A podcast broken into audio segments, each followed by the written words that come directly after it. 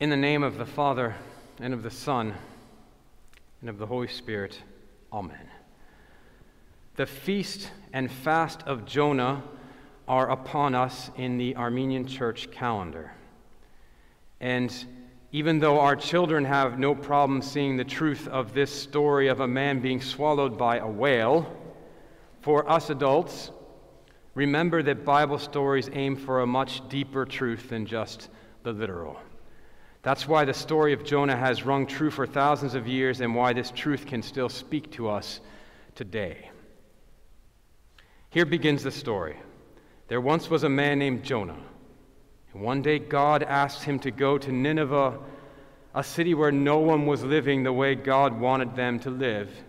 And he told Jonah to tell them to change their ways.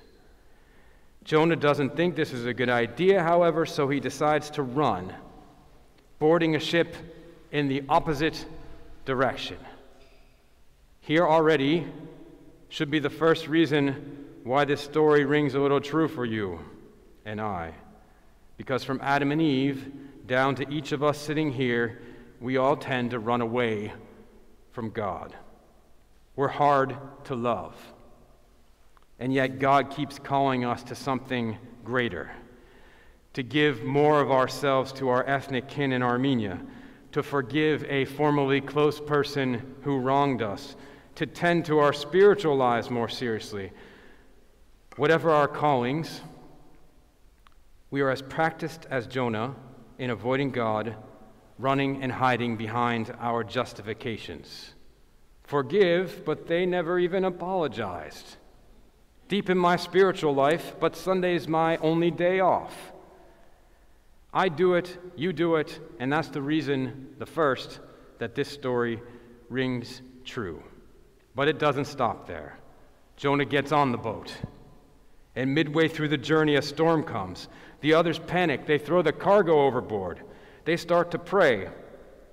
And they find out that Jonah is running away from God. And they figure nothing good will happen while Jonah is still in the boat. And Jonah realizes this too, and he yells, Throw me overboard. It's the only way you'll survive.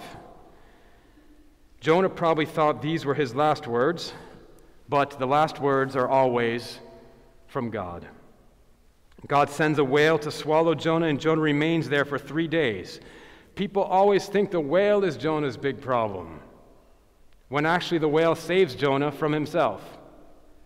Finally, in the darkness, Jonah begins to see God more clearly, and he calls out prayerfully, I'm here, use me. And here's the second reason this story is true because God sends us whales, not literally, but God sends us second chances, and third, and fourth, and fifth. God sends us places, often dark places, where we have to slow down for a little while and think about how we ended up like this. We're hard to love. And yet, God waits patiently with us until three days later, three weeks later, three months, three years, until we've had enough of our way and want to try it God's way. And God sends us whales because, in the end, God doesn't let us go. Even when we try to throw ourselves overboard, God still has a grip on us. With Jonah's will now aligned with God's, the whale spits him out onto dry land. Jonah goes to Nineveh and tells them to repent. And to his astonishment, the whole city repents. And God says, I've changed my mind. I won't destroy Nineveh because they listened.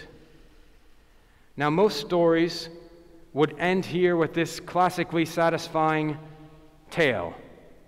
Act 1, Jonah runs. Act 2, Jonah falls. Act 3, Jonah gets back up along with Nineveh.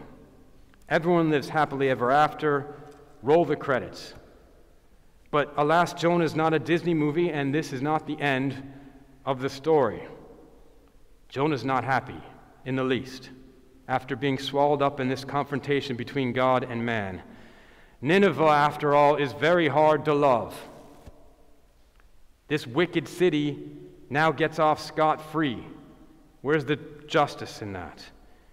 God directs Jonah that punishment was coming their way, and then he changes direction, and it leaves Jonah hanging, exposed. So Jonah vents at God I'm angry at you. Or to use his exact words, I'm so angry at you I could die. This is in the Bible. And here's the third reason this story is true. Because though we don't like to admit it, we all get angry with God, sometimes even this angry. God, where are you now when I need you? We are decent people.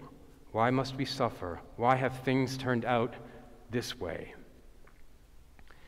Jonah reminds us that, as with any relationship, a real relationship with God brings forth many emotions, including sometimes anger.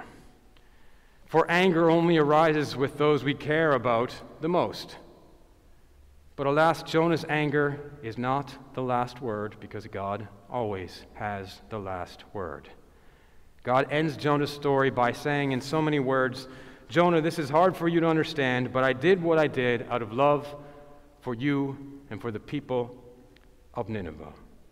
And here now is the last word and the ultimate reason why the story of Jonah will forever ring true. We are hard to love, and yet the story of Jonah is the story of God's long suffering love for humankind. God's love for Nineveh is so strong that it suffers through their evil so they might find their redemption. God's love for Jonah is so strong that it suffers through his stubbornness so Jonah might find God's grace. We are hard to love, yet God's love was the first word, and it will be the last in the story of all of those who run, fall, and are raised back up again, now and always, and unto the ages of ages.